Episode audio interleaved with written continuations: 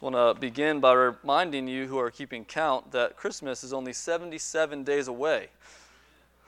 So, anyone else knew, knew that this morning? Anyone else keeping count yet? Okay, 77 days away. If you've been to Hobby Lobby, you know that it's right around the corner.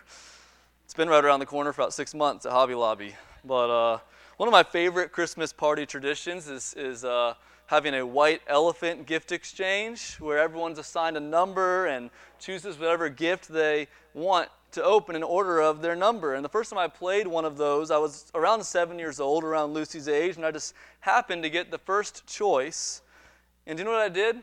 First choice, I, I went for the biggest box in the room. Biggest present there was. And do you, do you know what it was? It was a big, ugly old lamp. And what's worse, nobody else wanted to steal that lamp from me. So that lamp was mine. It probably is still in my parents' attic somewhere today. And uh, even though I got to go first, I chose the last present I would have wanted. And uh, I learned the hard way that first is not always best.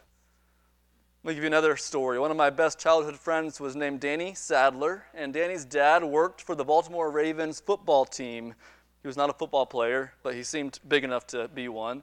Uh, Danny was the one who introduced me to football. And uh, when we would get together uh, to play with friends, there would be team captains. And, you know, being new to football and being the size that I am, just even more miniature at the time, under usual circumstances, I would be one of the last picks. But I had this advantage that I had a best friend who was also a team captain. Even though my skills warranted me getting picked near the bottom, more than once I know Danny picked me near the top to be on his team. I warranted being chosen last, but because of his friendship, I was often chosen first. According to the world, it's simple first is best and last is worst, and that's it. But the kingdom of God does not operate this way. According to Jesus, the exact opposite is true in the kingdom. The first shall be last, and the last shall be first. This morning we're going to learn what this means and why it matters as we follow Christ. You can open your Bibles to Matthew 19. We are continuing our series through Matthew called Following the Fulfillment, and this morning's passage is Matthew 19, 27 through Matthew 20, 16. We're picking up immediately on the heels of an interaction between Jesus and a rich young man who had come to him asking what good deed he must do to gain eternal life. And Jesus and this man interacted as Jesus sought to expose his heart, expose his idols. And we'll pick up in verse 21 of Matthew 19 just to pick up where this context left off. So, Matthew 19, starting in verse 21, Jesus said to him, If you would be perfect, go sell what you possess and give to the poor, and you will have treasure in heaven. And come, follow me. When the young man heard this, he went away sorrowful, for he had great possessions. And Jesus said to his disciples, Truly I say to you, only with difficulty will a rich person enter the kingdom of heaven. Again, I tell you, it's easier for a camel to go through the eye of a needle than for a rich person to enter the kingdom of God. When the disciples heard this, they were greatly astonished, saying, Who then can be saved? But Jesus looked at them and said, With man this is impossible, but with God all things are possible. Then Peter said in reply, See, we have left everything and followed you. What then will we have? Jesus said to them, Truly I say to you, in the new world, when the Son of Man will sit on his glorious throne, you who have followed me will also sit on twelve thrones, judging the twelve tribes of Israel.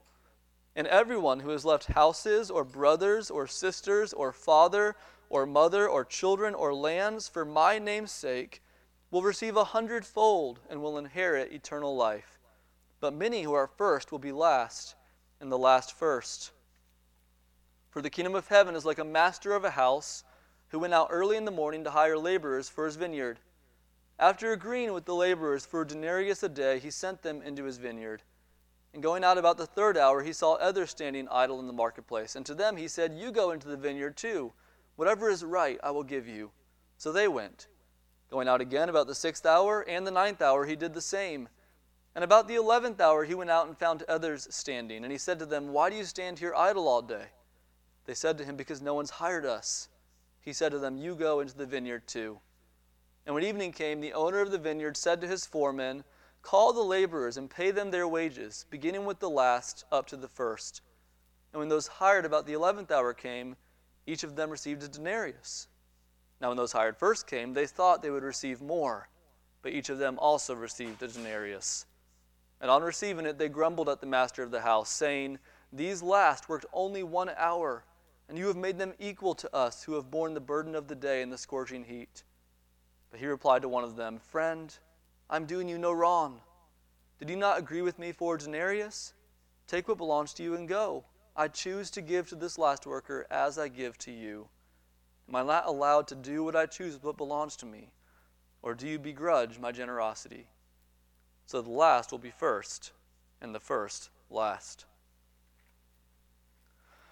So our passage today begins with a question from the disciple who is always ready to speak up, Peter. And he's just heard Jesus tell this rich young man that if he left everything and followed him, he would have treasure in heaven. Well, the rich young man walked away, but it apparently got Peter thinking, We've done that. And so he says to Jesus in verse 27 See, we've left everything and followed you. What will we have? Peter's saying, You told him that he would have treasure in heaven if he left everything and followed you. Well, what about us? We've left everything to follow you, Jesus. What will we get for our sacrifices? Before we hear how Jesus responds, let me just ask you what have you left to follow Jesus? What have you left to follow Jesus? Maybe you've left behind the approval of your family. Maybe you've left behind former friendships or a past relationship. Maybe you've left behind a, a certain career path that would have led to financial prosperity. Maybe you've left behind the promise of an easier life or a more comfortable life. If it's a hard question to answer, if you're not sure what have I left behind, well, let me put it this way How would you be living differently now if you weren't committed to following Christ? For true followers of Jesus, following him requires sacrifice. So, as a follower of Jesus, what sacrifices have you made? What has it cost you? Now, with that in your mind, here's Peter speaking on the behalf of all of Christ's disciples what will we have? What will we gain for what we've left behind? What will we gain in exchange for the things we've sacrificed? What will we get for our losses? What will our treasure in heaven be? This is the question Jesus is answering, and his answer comes in two parts.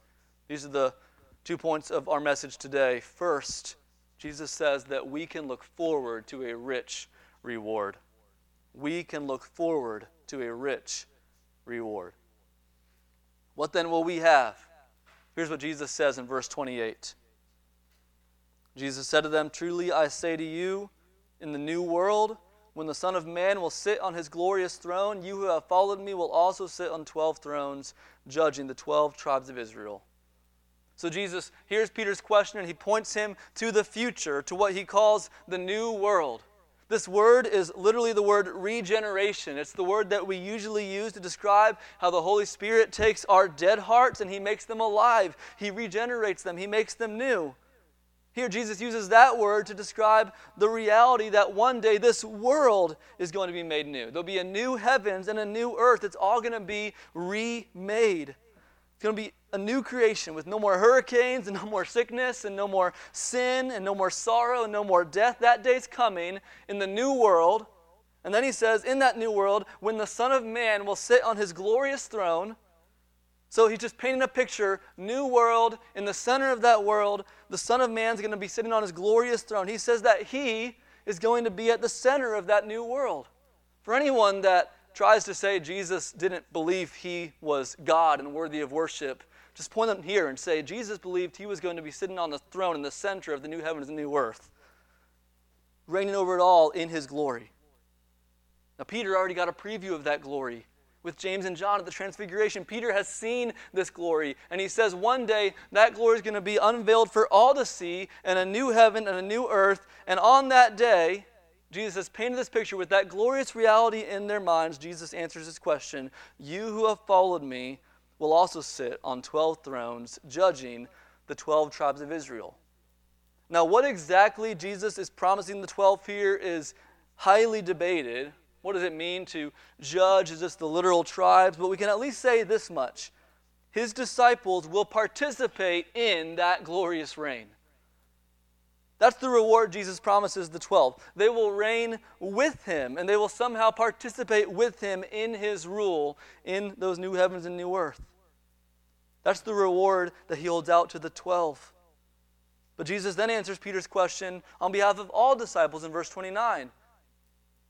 He says that that's what you 12 will experience, but everyone who has left houses or brothers or sisters or father or mother or children or lands for my name's sake will receive a hundredfold and will inherit eternal life.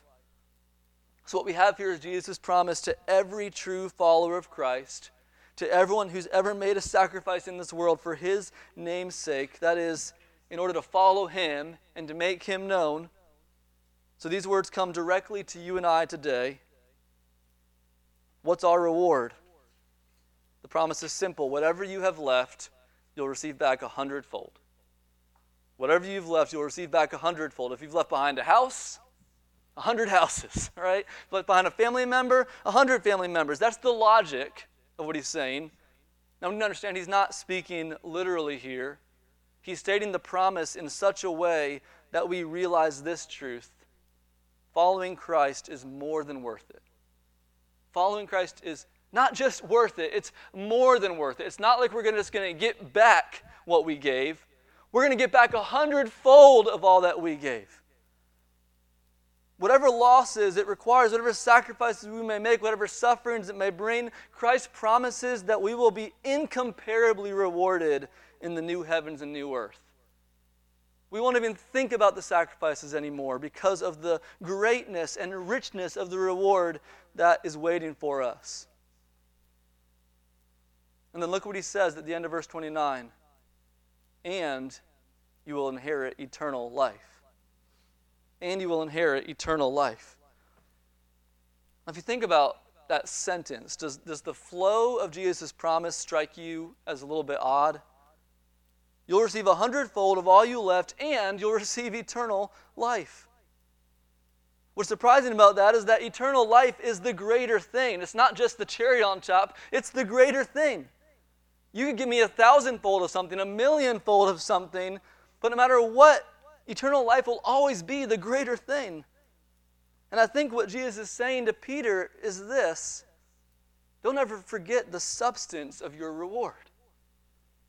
Don't ever forget the substance of your reward. Let me illustrate it this way. Wives, how would you feel if your husband said to you, What will I gain for marrying you? Husbands, if your wife said to you, What will I gain by marrying you? What's wrong with that question? It misses the point of the marriage entirely. You got married for your spouse, not for what you could gain by your spouse. And here's Peter with Jesus saying, What will we gain for following you? He's missing the point entirely, isn't he? Jesus is so gentle with him here. He lovingly points him to the reality that there will be a wonderful reward, an incomparable reward, but then he gently reminds him, You gain eternal life, Peter. And in John 17, 3, Jesus tells us the essence of eternal life. This is eternal life, that they know you, the only true God, and Jesus Christ, whom you have sent. So if we, if we follow that, then what Jesus is saying is that the substance of the reward that makes all our sacrifices worth it is eternal life. And the central treasure of eternal life is relationship with God through Christ. That's what we gain. We gain Christ. And every other reward only matters in light of realizing that He is our great reward. This is the richness of our reward. And Jesus concludes this first part of his answer in verse 30 with the proverb, but the first will be last and the last first. Here's what this means the return of Christ will bring about a great reversal in this world. The return of Christ will bring about a great reversal. Those who are first, here and now, like the rich young man, will be last when Jesus returns. And those who are last here and now, like the disciples who have left everything, they will be first when Jesus returns. And the reason why is because on that day, the first will lose all their treasure, and the last will gain Christ as their treasure. On that day, they'll lose it all, but we will gain Christ Himself. And so the first will be last, and the last will be first. And so, if you are a follower of Christ, you can look forward to a rich reward. It's a re- reward that far surpasses all the losses that you will endure in this world. You might be last here and now, but when Christ returns, you will be first because you'll enter into eternal life with Him. When your troubles and your toils and your sacrifices and your losses and your labors and your sufferings cause you to ask the question, what will we gain? Is it is this all worth it? Why am I why am I doing this? Why are we so committed to following Christ with all that's costing us? When when that thought comes, preach to yourself. Remind one another we're going to gain a hundredfold. And that's not even the main thing. We're going to gain Jesus, eternal life with Christ. That's how Jesus answers Peter's question. That's the first thing we need to hear the encouragement that it is more than worth it. Whatever it costs, whatever sacrifices and sufferings and labors come, following Jesus is more than worth it because of Jesus. Because of Jesus. That's not where Jesus stops. He perceives something in Peter's question. He, he realizes that there's an attitude underneath in Peter's heart. And so he continues to respond and he gives a parable to draw out his heart. This leads us to the second thing we need to see today that we must look out for a merit mentality. We must look out for a merit mentality. Yes, we can look forward to a rich reward, but we have to look out for a merit mentality. Let's walk through this parable together.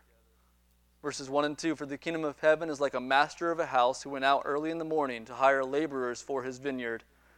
After agreeing with the laborers for denarius a day, he sent them into his vineyard. So these verses introduce us to a master who owns a vineyard that's ready to be harvested. And at the beginning of the day, he goes out early in the morning and he finds day laborers who, who these people don't have work and they're, and they're hoping that someone will hire them so they can go home and feed their families. And he, he finds some and he agrees with them I'm going to pay you a day's wages. I'm going to pay you a denarius, which is a day's wages. And they agree to that and they go into the vineyard and begin working. The parable continues, verse 3 Going out about the third hour, he saw others standing idle in the marketplace. And to them he said, You go into the vineyard too. Whatever is right, I will give you. So they went. And going out again about the sixth hour and the ninth hour, he did the same.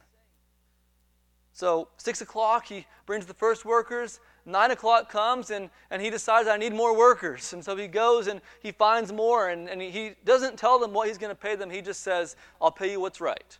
It's going to be a fair payment, and they trust him and they go.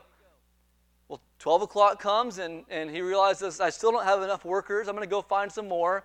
Same thing happens. 3 o'clock comes, same thing happens. I'm going to, I'm going to get some more workers because we're not going to finish the job uh, today, and so we need, we need more. He brings them in, they go.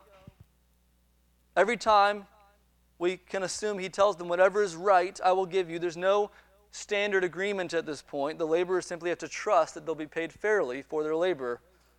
And then verses 6 and 7 About the eleventh hour he went and found others standing. And he said to them, Why do you stand here idle all day? And they said to him, Because no one's hired us. He said to them, You go into the vineyard too. Once more, the master realizes with one hour left in the day that he needs more help. And so he goes and he finds more workers for the last hour as the sun is setting. And he hires them, and they go for the final hour, and, and then the day's completed. And here's what the master does verses 8 through 10. When evening came, the owner of the vineyard said to his foreman, Call the laborers and pay them their wages, beginning with the last up to the first. And when those hired about the eleventh hour came, the ones who worked one hour, each of them received a denarius, a full day's wage. Now, when those hired first came, they thought they would receive more but each of them also received a denarius. So the laborers who worked for just the one hour received payment first, and they received for that one hour a full day's payment. First workers see what's happening down the line. You can imagine that they're looking at what they're receiving and they think, they got a denarius, what are we going to get? We've been out here all day. And he comes to them and they get a denarius.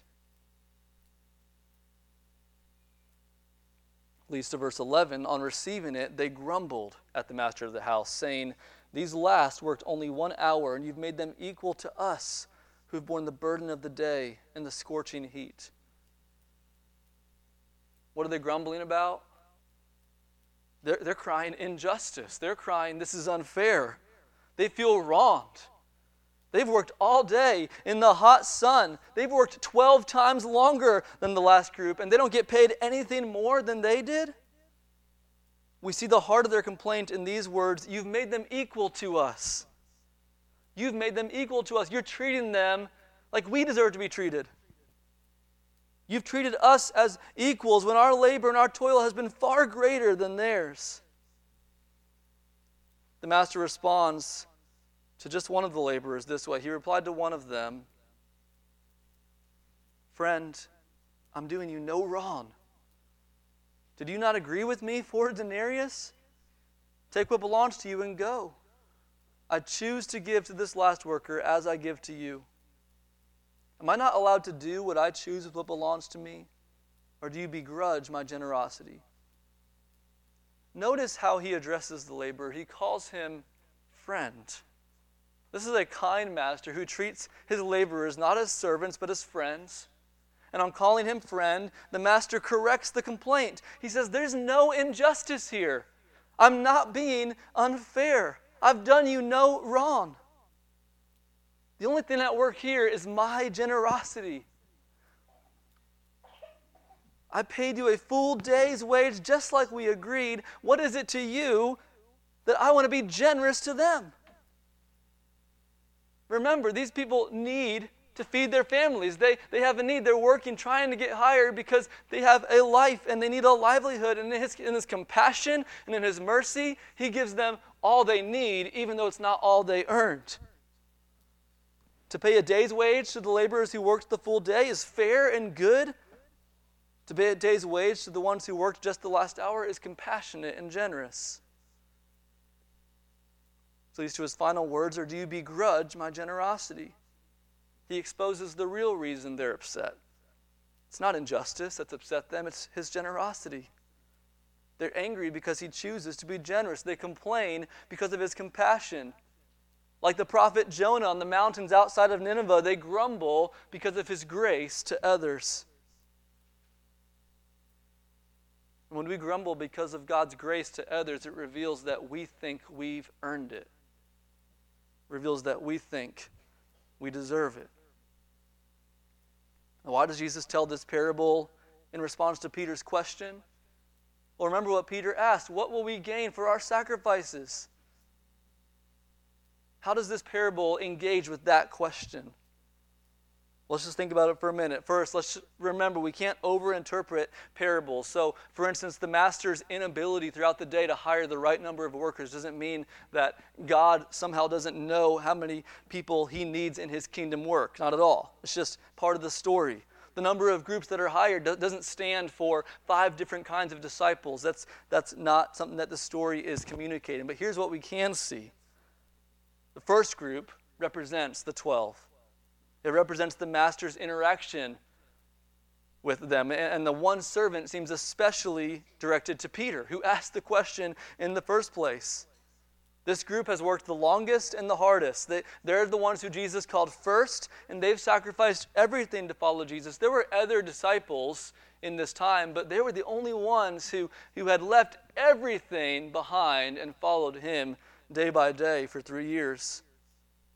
The last group represents other disciples, future disciples, disciples who are called later, disciples whose sacrifices might not seem as great, whose labors might not seem as toilsome, whose sufferings might not seem as intense as the twelves. And then the master represents the Lord himself. And listen, here is the master's defining characteristic it's generosity. He's not like masters in this world. He befriends his servants. He gives out of his own wealth to meet our actual needs, regardless of our merits. He's kind, good, compassionate, and gracious. This is who the master is. With that framework in our minds, we can begin to see why Jesus gave the parable, because underneath Peter's question, there was a merit mentality. He's viewing his sacrifices and his labors as deserving of payment. He sees the life he's living, the sacrifices he's making, the losses he's enduring, and, and he seems to believe that Jesus owes them something. But through this parable, Jesus is reminding Peter and the disciples and all of us that in the kingdom of God, our rewards are not based on our labors or our sacrifices, they're based on God's compassion and generosity. In the kingdom, our rewards are not based on our merits, but on God's grace. This explains why Jesus ends this parable the same way he ended in verse 30. So the last will be first, and the first last. He uses that same phrase, but here he fills it with a new implication. In verse 30, the phrase pointed to the truth that Christ's return will bring a great reversal. But here, Jesus is teaching that his grace is the great equalizer. So there, it's, it's a reversal. The first will be last, the last will be first. But here, he's saying there is no first and last in the kingdom. The reason there's no first and last in the kingdom is because it is a kingdom of grace. Order doesn't matter in the kingdom. In the world, order matters. First is best, last is worst. Jesus comes and he flips that on its head. In the kingdom, there is no first and last anymore. We're all equal. As we follow Jesus, as we labor, as we sacrifice, as we suffer, here's what we can never forget it's all because of his grace. And the only way that we can remember this is if we live before the cross of Christ. And this is built into the narrative itself. Look at what happens next in Matthew, verses 17 through 19. And as Jesus was going up to Jerusalem, he took the 12 disciples aside. And on the way, he said to them, See, we are going up to Jerusalem, and the Son of Man will be delivered over to the chief priests and scribes, and they will condemn him to death and deliver him over to the Gentiles to be mocked and flogged and crucified. And he'll be raised on the third day how could we ever say, See what we've left to follow you, when we are remembering what He left to save us? How could we ever ask, What reward will we gain for following you when we live before the cross and see that He loved us and gave Himself for us? The cross reorients our hearts. It reminds us that we are equally undeserving because of our sin. We are equally in need of salvation, and we all receive the equal reward of Christ Himself.